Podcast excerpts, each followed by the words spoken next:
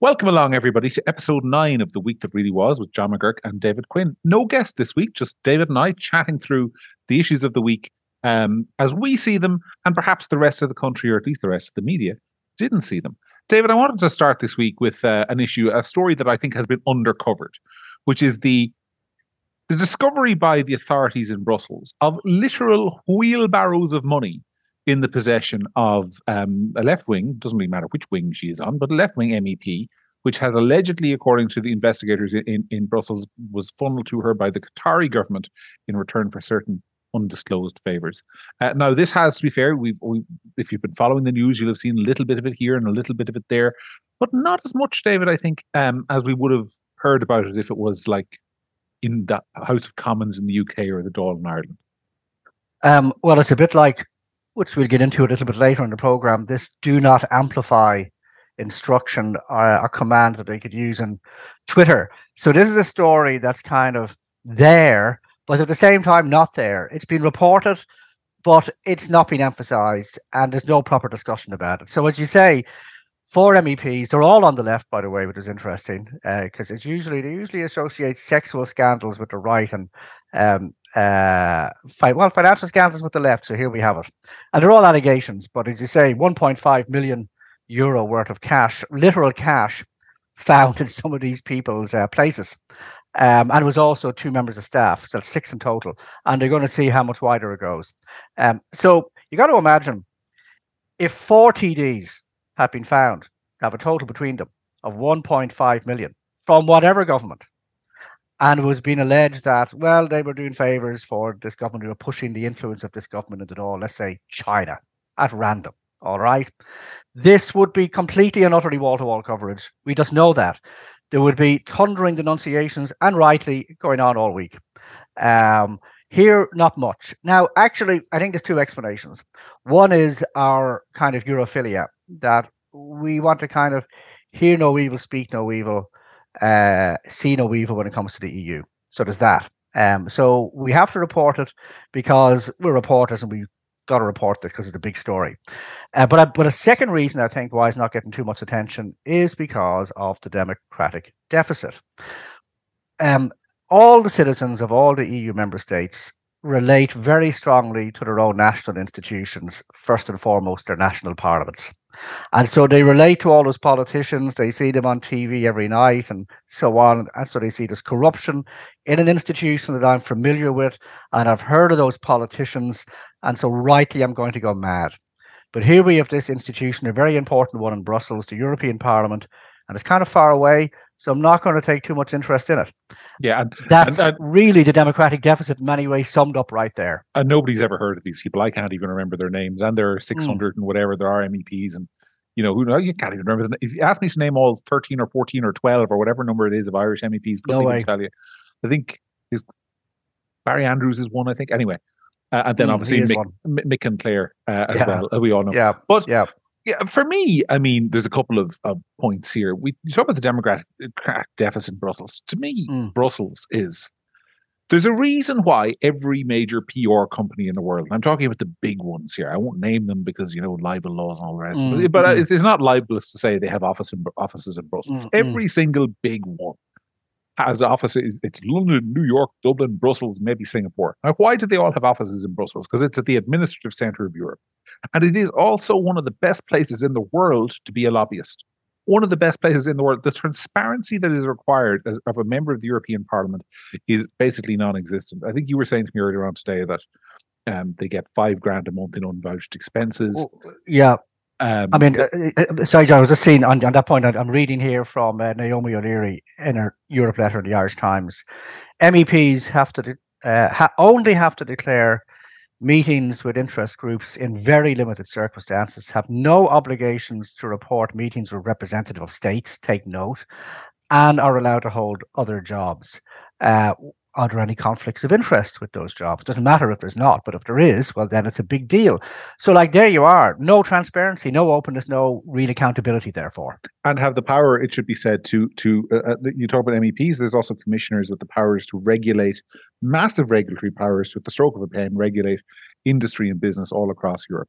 It is a lobbyist's dream factory.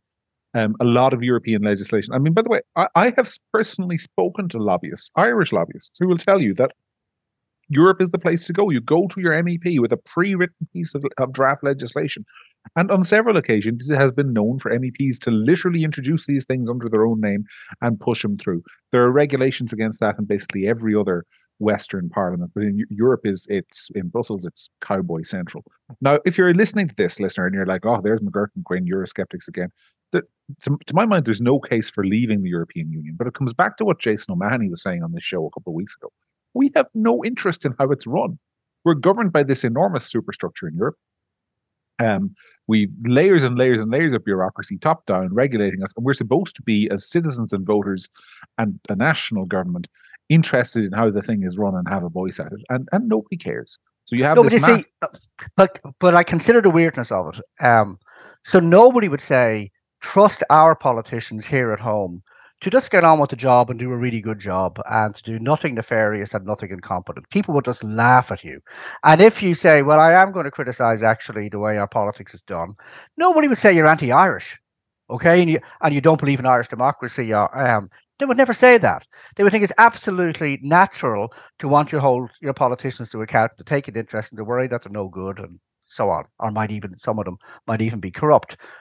Brussels, if you try to hold the EU institutions to the same standards we try to hold our national institutions, you're a Europhobe. Oh, you're a Farage. Ridiculous, absolutely ridiculous, and once again shows the massive void and democratic deficit and lack of accountability that there is. Because again, they say, can't criticize it. If you criticize it, you're Farage. I could hear Timmy Dooley as I speak. I'm sorry, Timmy, if you're listening, but you're guilty of this. I could hear Timmy Dooley leaning across the desk in TV3 at you, saying you're starting to sound now a wee bit like Nigel Farage. Because that's what happens. That's what happens. But it's very effective. Oh, it works. Works a treat. But the implications of this scandal are yet to be seen. But what I would say is, and one of the reasons I think it should be covered more, is that I doubt it's the end of it. Because normally when things like this are discovered, it's very rarely stopping there. If there's 3 or 4 MEPs in the European Parliament who felt comfortable and secure enough to take, and again, I emphasize, wheelbarrows full of literal cash notes from a foreign government, then I would be very surprised if they were on their own. Because if you think about how these crimes happen... and we have to say alleged crimes alleged, so far. We do, although I'm sure the people concerned have more pressing concerns than to be sued like you and me. But these alleged crimes happen. When we say theoretical crimes, these theoretical crimes happen. They happen in a culture. You have to be... If you're going to do something, whether it be rob a bank or evade tax or whatever it is you're going to do, you have to have some sense that you're going to get away with it. You're not going to commit a crime that you're fairly certain you're going to be caught doing. And I would suggest that if there's a culture in the European Parliament where 4 members of it felt comfortable allegedly taking big wedges of cash, I would be very surprised if they were on their own. And not only that, but if, as alleged, the Qatari government was comfortable enough to take this approach to MEPs. I mean, it didn't come up with that idea on its own. Presumably, these were not the only MEPs they approached. And if they approached these people, they would have presumably had a tip-off that they were approachable from other people who had done similar things. So is it the only country to do it? And other lobby groups doing it? Now, are these unworthy questions to ask? Or again, are they questions that come naturally into the head of anybody thinking about this? So we shouldn't have to check ourselves actually about those questions. They're exactly the sort of questions that have to be asked. By the way, everybody's forgotten, and I'd forgotten, reading a leader piece in the London Times today about this, much stronger than anything I read in the Irish paper so far, by the way. And it was saying in 1999, the whole of the European Commission resigned because of allegations around corruption. Yep. And so they just felt we got to resign to restore confidence. I mean, that's not that long ago, 1999. There was also a few MEPs resigned some years later. And now we have this again. And like some people, I was raising this on Twitter and about the democratic deficit. Look at how swiftly they're moving to fix it. All right, so nothing to see here, folks. And there we have our 4 MEPs and our 2 staff. And we'll just do a bit more digging around here. But it's an absolute aberration. But that's so silly. I mean, the idea that they wouldn't move quickly. I mean, there are photographs on the internet that everyone can see of, again, I'm going to come back to it, cash that you could only carry around in a wheelbarrow, sitting on a table saying this is what was seized. The idea that, I mean, they're not going to try and move this quickly and make it go away quickly is absurd. Of course they're looking into it quickly. The question is, what else are they looking for? How deep does it go? Are there any pressing reforms that might need to be made to ensure this kind of thing can't happen, doesn't happen, and is heavily punished when it does happen? What law, what country's law are these people going to be prosecuted under? There are so many questions that one could ask. And I would put it to anybody that if this story was happening, forget the Dáil. Imagine if this was happening in Westminster. Imagine these were four Tory MPs. I put it wouldn't be the top story on the RT News every night for a week, but it would be number three. And it would be very much discussed across the airwaves. But you see, again, the leading item on Matt Cooper's radio show every night for a week. And I say that again, Matt, if you happen to be listening, it's true. You know, it is the our love of discussing the badness of the Brits and the Americans if the Republicans are in charge is completely set against our complete unwillingness to look in any way critical at a blatantly obvious corruption scandal. But you see, again, like, so we take an interest in Britain and America. Why? Because they're both English-speaking countries that many Irish people go to, and we can follow their politics easily. So we can't follow European politics very easily. There's multiple languages. There's hundreds of MEPs from all over Europe, as there should be. But it makes it all very unrelatable. And like, I wonder, are German voters also as disconnected from the institutions? Are French voters? I noticed, again, I think it was in the London Times, that the right in Italy is having a great old time about this because the politicians involved are on the left. And so they're making great hay out of it, but for domestic reasons. But here, well, they're on the left, so we kind of instinctively like them. It's Brussels, which we absolutely adore. So we're not going to really make too big a song and dance about it. Yes, we can point to certain articles in the papers, and it was number 5 on the RTE News, but these were all kind of controlled explosions kind of reporting, and we're certainly not going to do anything that will in any way damage the faith of Irish people in the European Union. And again, there's your faith in the European Union per se does not have to be undermined by this any more than your faith in democracy in Ireland necessarily has to be challenged by the fact that there might be scandals in Leinster House. Now, obviously, it would get somewhat undermined, but again, nobody's going to say you are therefore anti-Irish, and it's unhealthy even to discuss it. Yeah. Absurd. Well, talking about money in politics is a nice way to pivot into something I wanted to talk about this week, which is the announcement by the government of €285,000, now not a lot of money, it has to be said, in the context of what the government spends. It's a lot of money for anyone individually, but €285,000 to support the election of more diverse candidates to public office, which strikes me. I mean, I wrote a piece about this. I called it "Bring Back the Galway Tent." I wanted to put in excellent piece. I wanted to put in "Bring Back the Feckin' Galway Tent," except not use the word feckin', but they wouldn't let me. So, my objection to this: what is it? Well, once again, what we've done in this country that drives me batty is that in a country where the government is every week resisting calls from Paul Murphy to nationalise anything from snowman building to house building, we have nationalised the political system entirely. It is now an entirely state-run industry, and industry is the only word for it, where everyone is taxpayer funded. Every political party that exists gets huge wads of taxpayer funding. Every lobby group gets huge wads of taxpayer funding. We now this week have another grant of taxpayer money to, and this is very important, to restrict the choices you as a voter have on what candidates you vote on. Because the purpose of this money is to go to political parties to promote them selecting candidates who are more diverse. Minority boxes. I have no problem with minorities in politics. Some of the best people in politics are women. Some of the best people in politics are from minority background. No issue with that. But the point is, who are the political parties selecting candidates for? Fine Gael in your local constituency are likely not selecting a candidate anymore because they think that person is in tune with the local area. They are now selecting a candidate because that candidate gets them more funding from the diversity commissars back in Dublin. The candidates themselves are being selected not to satisfy the voters, but to satisfy the people counting the heads and counting the colours of the heads and counting the genitalia in the underpants. That's what's happening.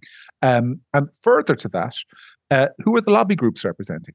I mean, Alcohol Action Ireland, you think, oh, does that represent people who are concerned about alcohol abuse? No, it doesn't. It represents the Department of Health, which wholly funds Alcohol Action Ireland and gets it to lobby the Department of Health and then hires people from the political parties to get the government to lobby the government through an NGO. There is this absurdity now where the political system is just a load of taxpayer-funded people talking to each other, and the voters are left on the outside looking in. Whereas with the Galway tent, God bless it and save it, bring it back.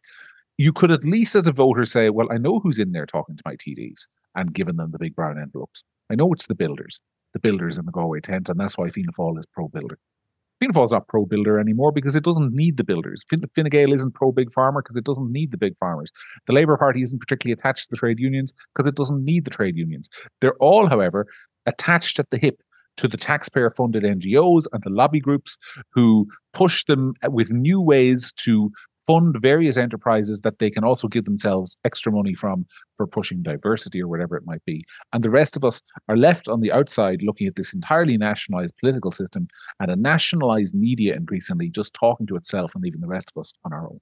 And why does anybody think that this will lead to healthy outcomes?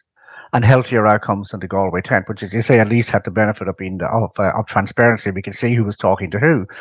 But here, as you say, the state is paying people to talk to the state, to influence state policy, and the government is happy to go along with this. And how can that not be, at a minimum, ideologically corrupting, narrow further the range of kind of policy options available? I mean, like the Iona Institute is, which I run, is continually seen as kind of this daemonic type of nefarious influence upon Ireland and Irish politics.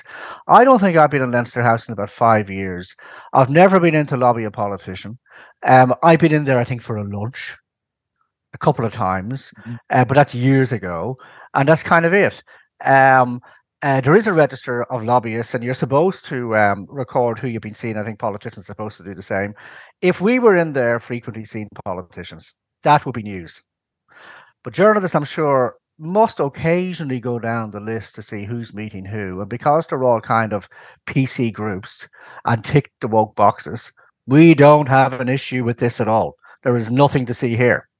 And I'm sure if you did do it, maybe something Gript can do sometime, I'd say you'd get some of them just going in and seeing politicians in enormous numbers. Like, how many does the National Women's Council see in an average year, I wonder? I'd say it's absolutely legion. And it's state-funded. Completely state-funded. We had an Oireachtas Committee report on women's equality today being co-launched by the Chief Executive of the National Women's Council, who's not an elected TD, has no membership in the Oireachtas Committee, but she was there with Ivana Bacik and can't remember the lady from Sinn Féin's name, but they were co-launching this report on women's equality with the chairwoman of the National Women's Council, who's not an elected member of the Oireachtas or a member of any Oireachtas committee, and whose organisation, it should be said, raises the sum total of zero. Well, not quite zero, a little bit, maybe $8,000 a year from actual subscriptions from members, and gets hundreds of thousands in taxpayer funding to lobby on behalf of women, which it's paid to do by the government, and not very many actual women at all. So the whole system. And by the way, they can't define what a woman is in any objective way. No, a woman is whoever says they're a woman. But who can define what a woman is these days, David? I mean, you're down the road of heresy there. But the issue is that you said you hadn't been in it all in recent years. I've barely been in it either. I used to be in it a bit. I haven't really been in it at all since before COVID. But I can't remember being in the Dáil and not seeing one of either Colm O'Gorman or the lady who heads the NWCI, whose name temporarily escapes me. Orla O'Connor, yeah. I mean, they're in there all of the time. And it's entirely circular. And, you know, Jason O'Mahony, who we had on a couple of weeks ago, he sometimes says to me in private that Gript should, for the heck of it, when they release this taxpayer funding for the media, that we should apply just to make people's head explode if we get like a grant of 200 grand from the government or something. And I won't do it. I won't do it because there's a serious risk we might get it. And if you get the money, this is the thing that become beholden. Well, if you get the money, it's dependent. Exactly. If you get 200 grand a year from the state, there are lots of things you can do, but then all of a sudden you're terrified of losing that money. And if you're terrified of losing that money, then you become beholden, and you suddenly find that you can't say the things that you want to say anymore, because there might be some chap in a department somewhere with his little pen writing it down what you've said and making a case that you should lose your funding for next year. The idea of an independent media and the idea of a state-funded media are entirely incompatible. And I think one of the biggest disgraces, I mean, you and I are critics of the Irish media anyway, right? So, well, media in general. Media in general, but you know, I can forgive bias. Right? Bias is a human thing. I don't care if somebody's biased as long as they're upfront about it. I'm biased. I'm upfront about it. I think everyone should be upfront about their biases. But the idea of media begging government for funding is, I think, the most disgraceful thing that's happened in the Irish media in my lifetime, because you're just making yourself a patsy. You're putting yourself in a position where you as a journalist, you as an editor, you as a media proprietor are terrified of losing that money. And what will you do? What stories won't you cover? What will you not amplify? Will you be consciously nice to the government in the run into the election time because the state funding bill might be up after the election? It is a recipe for rottenness. And any journalist worth their salt should say, no, thank you. Because it's not unrelated, just getting back briefly to the EU thing, and the lobbyists and so on. There's a piece in the Financial Times today, and it's talking about this Qatar gate, and it says, out of hundreds of EU politicians, straight condemnations of Qatar's management of the World Cup were very few. Now, that's odd, because you have lots of politicians who would normally be jumping up and down and that sort of stuff. And in fairness, there was a fair number of politicians in Ireland jumping up and down about that. But how can it be there's hundreds of MEPs right across the political... Well, actually not right across the political spectrum, because that's a bit of an ideological echo chamber in there as well. But very few condemnations of the treatment of workers, which certainly ought to engage the left. And yet the MEPs at the centre of these bribery allegations are all on the left. So it's kind of an extraordinary thing. And by the way, just to bring home the extent of this, you say wheelbarrows of money. It says here, a Belgian judicial source said that 150,000 was found in the flat of one of the MEPs, a Miss Callie, 600,000 in her partner's home, and 750,000 in her father's hotel room. The Belgian police have carried photographs of all this money. I haven't seen those photographs. There's one here in the Irish Times above the Financial Times piece, but I'm not seeing it splashed all over the news. I mean, that would really grab people's attention. It's actually a very dramatic picture. It's also very comical. I mean, like, imagine trying to spend that much cash in Ireland. You basically can't spend cash in this country. And if you tried to spend, you imagine going in to buy yourself a Mercedes and trying to plonk like 80 or 90 grand in cash on the table, you'd get a funny look. But imagine, imagine again though, like David Quinn TD and John McGurk TD and their families have been found with $1.5 million in cash lying around the place. All right, I think it'll be a big story. But whoever the TDs were, huge story.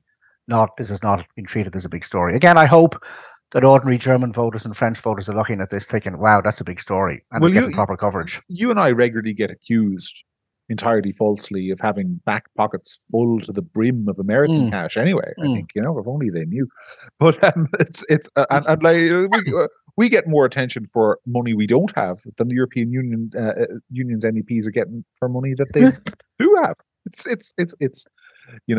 says it's not the news, folks, it's who covers the news that matters and what they believe. And in Ireland, we have people who believe that if you know the full story of what goes on in Brussels, there's a danger you might start thinking that Nigel Farage isn't wrong on everything. And by the way, I mean, this can't be allowed. Yeah, and you see, it's the same with the coverage of the East Wall protests. So my wife was coming home on the bus a few days ago, and she's wondering why the traffic was so bad. And so it was the East Wall protest blocking traffic, but you'd be hard pressed to find out that's what it was. And this evening, I think there was maybe around the M50, some of the ways onto the M50 were being blocked, I presume, by the East Wall protesters. So a bit of coverage today, but it's not much. I mean, to me, it's a story that protesters, for good or bad reasons, are majorly inconveniencing commuters in different parts of Dublin each night. That is a story by any reckoning, but it's not getting properly covered. And again, I wonder why. Is it because there's at one level they might be thinking those protesters will lose public sympathy really quickly if we give this big coverage. But I might also be thinking, we don't want to put a spotlight on those protests because people might begin asking properly what the protests are about, and we can't be having that, can we? So again, de-amplified, like the EU story, a little bit of coverage, but not much because we don't know how the public will react. And if we give the whole EU thing too much coverage, it might unleash Europhobia. And if you give the East Wall protest too much coverage, it might unleash racism. So we're not going to report it properly because too much of the media, as we know, as we keep saying in this program, as we will always say in this program, is not about reporting. It's about the narrative. It's about the worldview. It's like the old saying, because I want to talk about something related in a second, but the old saying, who was it who said, some American chap, the media's job was to cover every story with a pillow until it stops moving. and that bore itself out. I don't want to talk in too much detail about this, but I do want to mention it briefly. That bore itself out in the coverage of Leo Varadkar's personal life in recent weeks, because as everybody with a phone in this country now knows, there was a video of Leo Varadkar in a nightclub with a gentleman other than the person who is publicly identified. Appear to be. And everybody in the country has seen it, and if they haven't seen it, they know about it. And the media didn't want to cover it, and clearly didn't want to cover it. And if they had, the Sunday Times did do some coverage of the weekend. They did a week later, and there are Sunday papers, so we can give them a pass on. If everyone in the country hadn't seen this, and it was only known to news desks, then much like the coverage of the non-existence coverage of Mr. Hawley's relationship with the late Mrs. Keane all those years ago, it would have been buried so deep that only a paleontologist from an alien civilization 2 million years' time would have found it. We wouldn't have heard about that were it not for social media, because the media decided this is something the public do not have a right to know about. And I think that's a decision from the public. Well, I mean, in my view, there was an invasion of privacy involved here. He's in a nightclub, and now, it's very naive for a major politician about to be Taoiseach again to be in a nightclub and not be thinking, you got to have situational awareness and not be aware that there might be a phone camera on you, because you got to basically, when you're a public figure, always think there's a phone camera or a microphone nearby. I mean, for goodness sake, I've been on buses going into town. I take the bus nearly every day, and I've had people photographing me without my knowledge and saying, there's David Quinn on the bus, yuck. Or in a restaurant, and somebody says, there's David Quinn, yuck. This kind of thing. And this has happened, 3 or 4 times, I would say. Total invasion of privacy. You should not be doing it. Oh, the worst example was, I'm having a conversation on a bus, and I'm having a person tweeting the contents of my conversation as I'm having the conversation. I've always been aware that might happen, by the way, so I tend to keep my conversations on the bus short. I try not to take them, but if I am taking them, I don't talk about anything sensitive. I'm not talking about anybody. I'm using any names, nothing, because I have situational awareness. And if you're a politician, you really do have to have situational awareness. There has been an invasion of privacy. I think that's out of the question. Beyond question. I don't think the video should have been posted by anyone.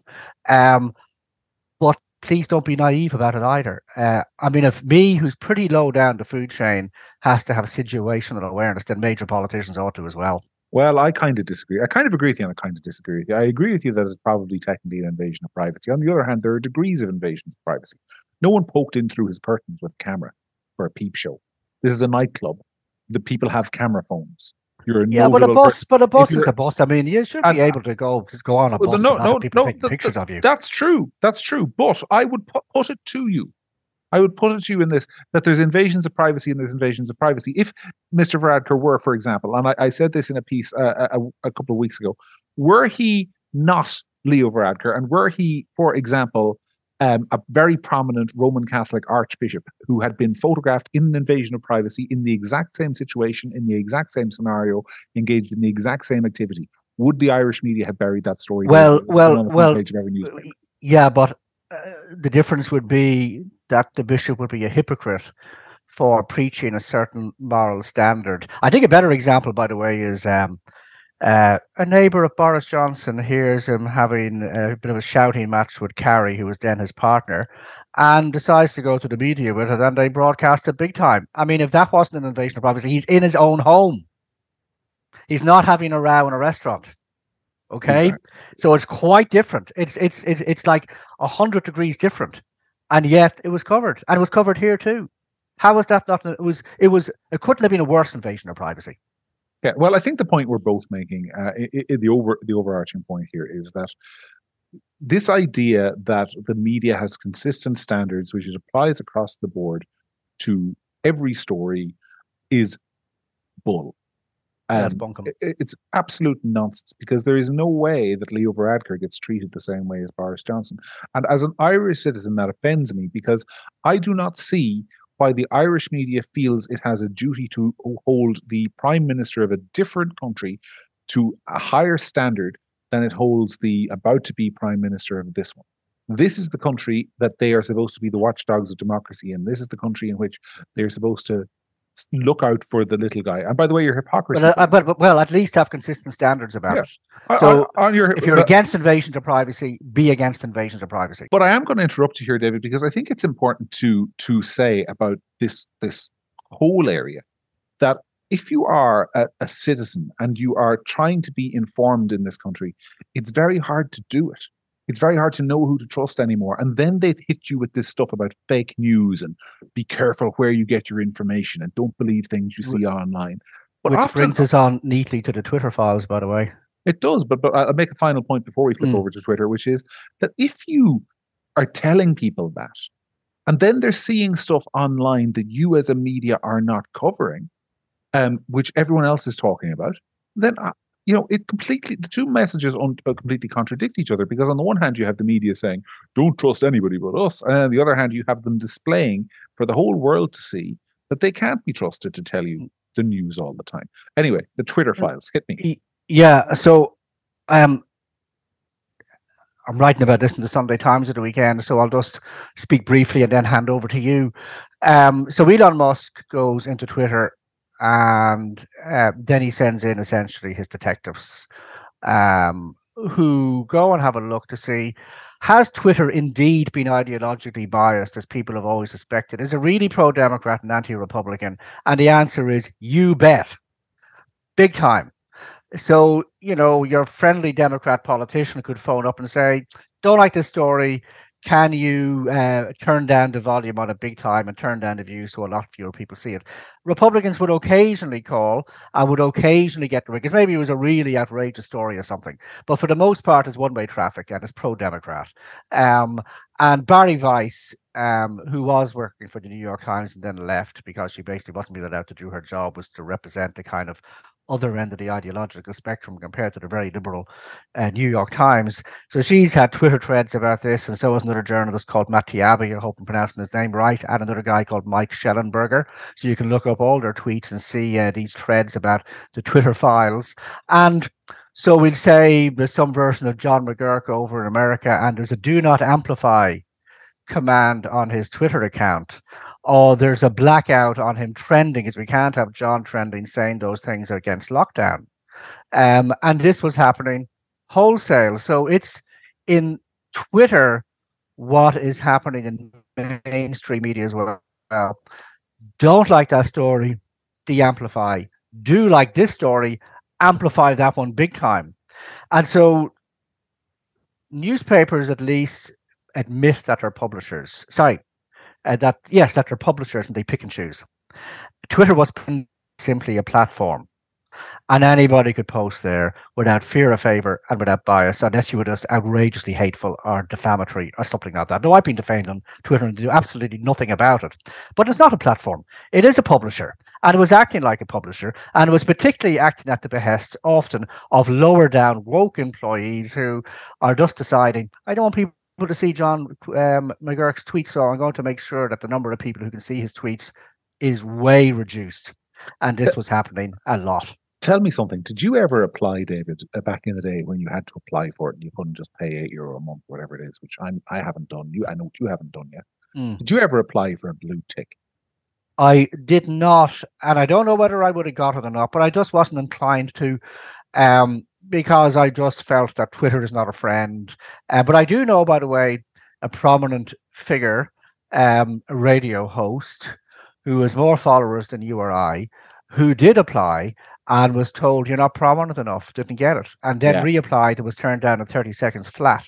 Well, ridiculous. It's not about whether you're prominent or not, because there are people given blue ticks who are working for newspapers who had 500 followers. It's not about prominence. It was about the criteria they set down. So I did apply on two occasions. Okay, not because I felt particularly strongly about it, or because I really wanted a blue tick. I mean, I'm fine without one, and I don't intend paying on one. Might pay on one if the benefits are good. I don't know. We'll see. I'll pay, I think.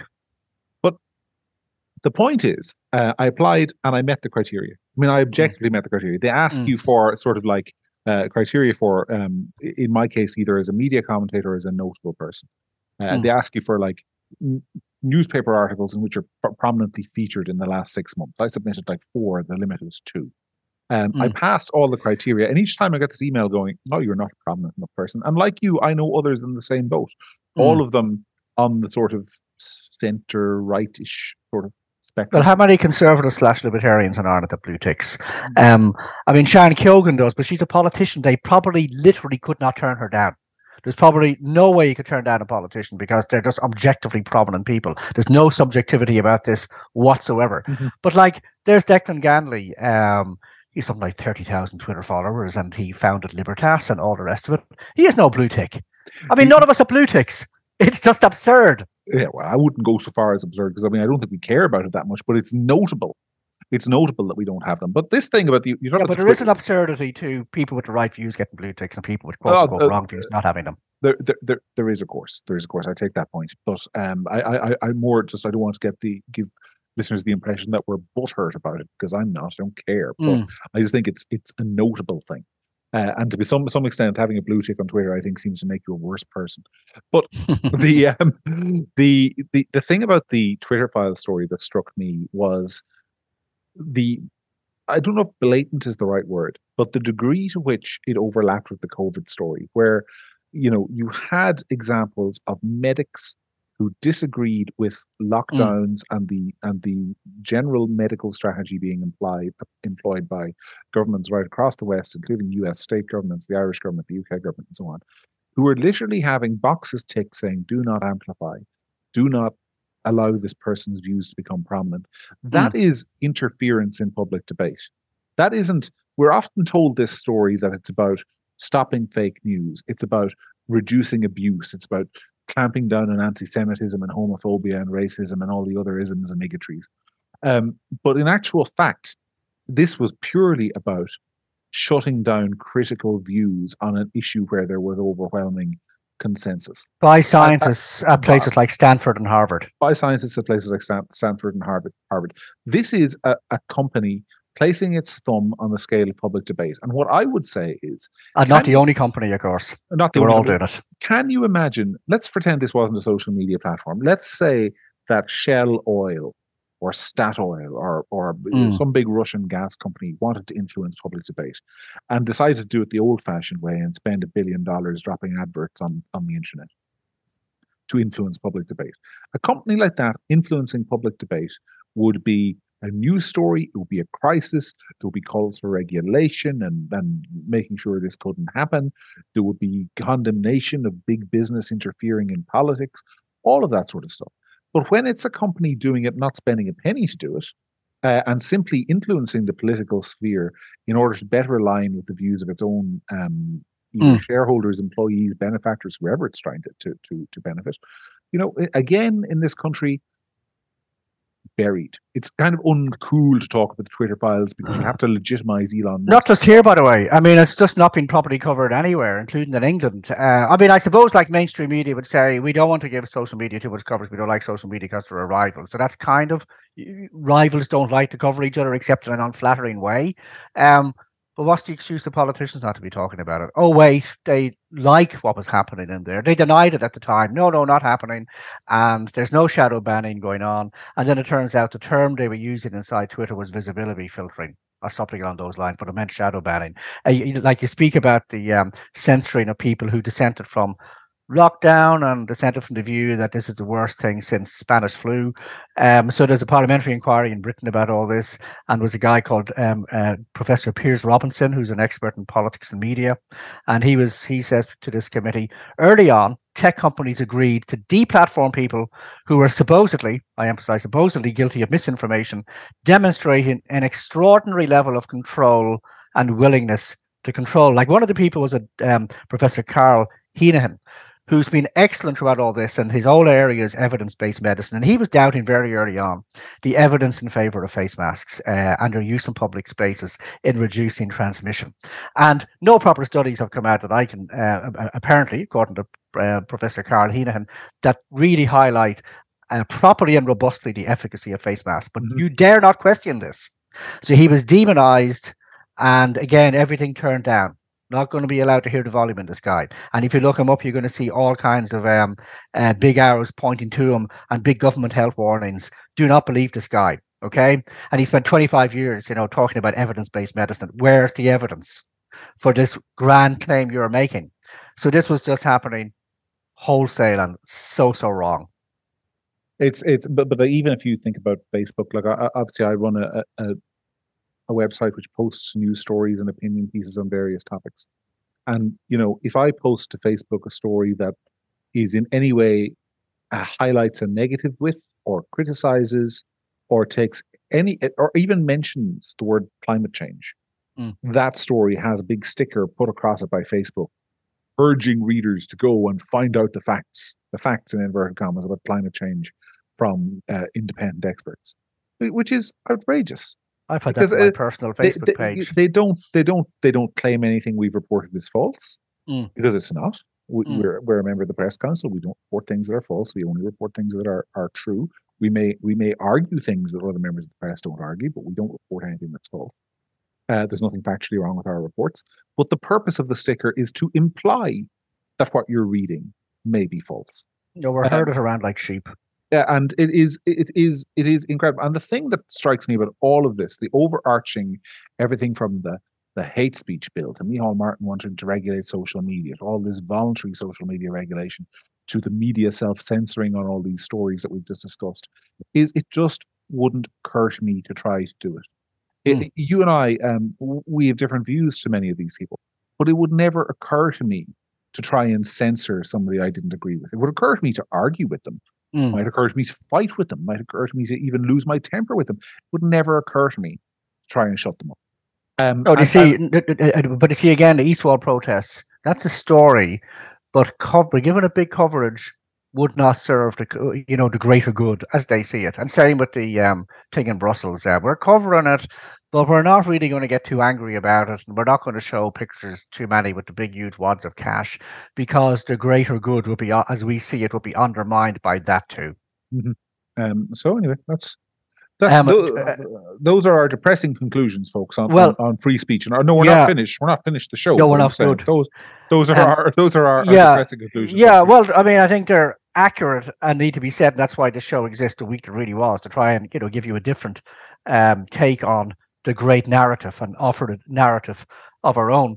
But we were saying before the show that we tried to keep it to 40 minutes this week because we ran considerably over last week, but we also said that we'd do a couple of news in briefs of stories that kind of caught the eye and maybe need a bit of a mention. So one of them that I wanted to mention was the Enoch Burke case, who, of course, is in prison because he's in contempt of court for not obeying an injunction to stay away from a school where he's had a big row about gender pronouns. So he's in there for 3 months. And he's been refused release again because, of course, he hasn't purged the contempt. And theoretically, he could remain in prison forever. Now, I was reading in one of the papers yesterday that a judge is within his or her power to say, OK, this has gone beyond the beyond, they're going to release you. So they were talking about a particular person who never purged the contempt, was released after 2 months. I mean, for goodness sake, can they not release him for Christmas? The school will be closed over Christmas. And then if he breaks the injunction after Christmas, well, then that's a different story. But it seems to me there's a tremendous lack of leniency here, even if they think he's the greatest pain in the neck there ever was. A judge can, in fact, decide enough is enough. Well, I did a piece at the very beginning. So free Enoch for Christmas. I did a piece when he was sent to prison first. And I mean, first of all, can I just say, for all the people listening to this show to catch McGurk and Quinn out in some outrageous statement, can I just say he is in contempt of court. The court has asked him not to go to a school. He went to the school, or he was refused to promise not to go to the school. He is therefore in contempt of court. The court is within its right, of course, to enforce its orders. And in fairness, Enoch Burke has left them very little option other than to do so. But first of all, can I endorse everything you've just said? It seems insane to me that they couldn't release him for Christmas when they release literal murderers for Christmas and have done for years on compassionate grounds. And even more so at a time when the school in question is closed. And if he did want to go and occupy the classroom, he'd be sitting in the cold with no one else there, no dark, no light, no heat, no anything. And he'd probably have to break in, which would make things a little bit worse. Yes, he's not a threat to anybody. But I wrote a piece at the very beginning of this contrasting his treatment with that of other people who have offended against the state. Because ultimately, whether it's contempt of court or a criminal charge, the crime is you've offended against the state. This week, my colleague Fatima wrote about a case, I think it was, I can't remember exactly where, in the southern half of the country, where there was two teenagers who were convicted of very seriously sexually assaulting another teenager. Suspended sentences. Wow. Not sent to prison. We've a judge in this country who a couple of years ago, there was an individual who broke into a woman's house in the dead of night, got into her bed, attempted to rape her while her child was in the bed alongside her. Suspended sentence. We had a case of a man in his 50s who invited a 15-year-old girl into his van, proceeded to unzip his pants, and entertain himself, shall we say, in her presence. She got out of the car, ran away. He was intercepted. He was charged. He was brought before the courts. Suspended sentence. The judge said is on the lower end of the spectrum of offences. These people are walking around today. Enoch Burke, who in his own pig-headed way won't refuse to attend a school which technically still employs him, is in prison, has no prospect of release, and is being treated by the system, if not by the public, as the greatest threat to public safety. And theoretically in there for life. I mean, look, to some extent, it's his own fault. Right? You know, in my view, and I'll say this straight, and I know there are people who strongly disagree with me who might be listening to this and all the rest of it. In my view, if the court gives you an order in a society, whether you agree with that order or not, society falls apart if we all start saying we can't obey court orders. Particularly one, yes, one that's as reasonable as don't go near this school while there's disciplinary proceedings ongoing. But that's separate to the question of how he is being treated for disobeying that court order. Well, I mean, I'm just reading from a piece yesterday about the Burke case and him getting refused, being released. It says, however, it is open to the court to end incarceration even when a person refuses to purge their contempt. In June, a judge released two men who had spent a fortnight in jail after trespassing at a property. Ms. Justice Emily Egan said the imprisonment had served its purpose and it was not appropriate for them to remain in jail. So when does this serve its purpose? So they, you know, we can see they can be lenient when they want to be.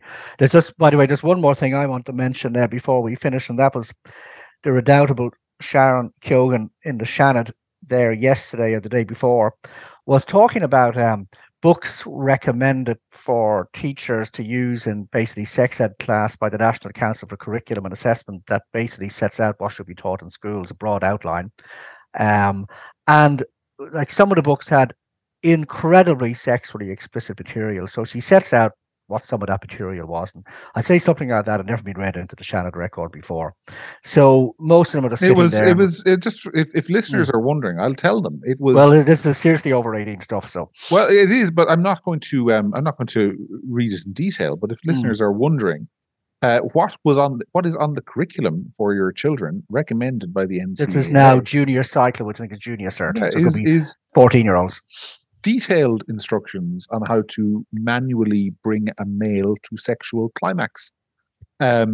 It's very, and again, it's recommended for it for quite young children. And it's left up to the discretion of teachers what they want to use from these books. Yeah, no, I suspect that most teachers, being relatively normal human beings, will probably pick something else. But there's probably nobody who'll do it, but the NCCA is willing to put these things on the reading list.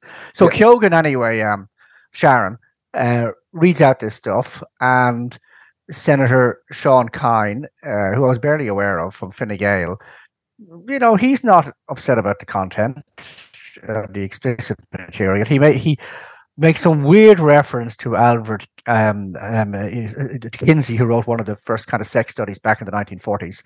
And I can't even remember what the point is he was trying to make. But I do know Kine was saying, nothing really to worry about here.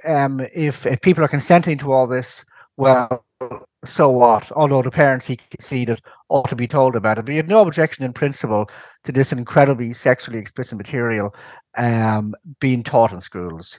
So I don't know what the limits of these people is. And I was surprised more of the senators weren't kind of attacking her. They were mainly simply rolling their eyes to heaven. But you notice they had no problem with the content. And it was the fact that the NCCA is recommending this content. I mean, I think this is something, again, parents ought to know about. That's not. I mean, you're right and you're wrong. I mean, they have no problem with the content. No, they have no public problem with the content. If you get any of these people sitting in a room and you read it to them, they'll squirm and then they'll admit privately behind the scenes, oh, it's gone a bit too far and that is too bad. And no, I talk to these people all the time, talk to Fine Gael TDs and senators, and tell you that they're appalled at the direction things are going, but they're terrified. They're shit scared of saying it in public because they might be thought prude. Yeah. And that is just the reality of the situation. They're all sitting there and they make a show of Regina Doherty rolling her eyes. Oh, this is terrible Catholic ancient stuff. You know, how dare you look down your nose at a child being taught how to, I won't even say what the child has been taught to do. It's a performance. It's a joke. And that's the standard of politics we have these days. Not because these people are more interested in what we might fear that they think than telling us what they think themselves. So yeah. Yeah. Sorry, you did a bit of a rant last week. That was my rant this week. No, that was fine. I think that's completely allowed. It was a very eloquent one. A necessary and accurate one. Well, we'll leave it there. We'll have a lot more of them in the new year. We will. Folks, we don't know whether we'll have a show next week. It's coming up to Christmas. Probably you want to spend time with your families and not time with me and David. I don't know why, but apparently I'm told some people prefer spending time with their families than listening to me and David. But if we do, it'll be short. And if we don't, we'll see you the week after. But in the meantime, that was another edition of The Week That Really Was. Thanks very much. And if we aren't talking to you all, have a wonderful Christmas.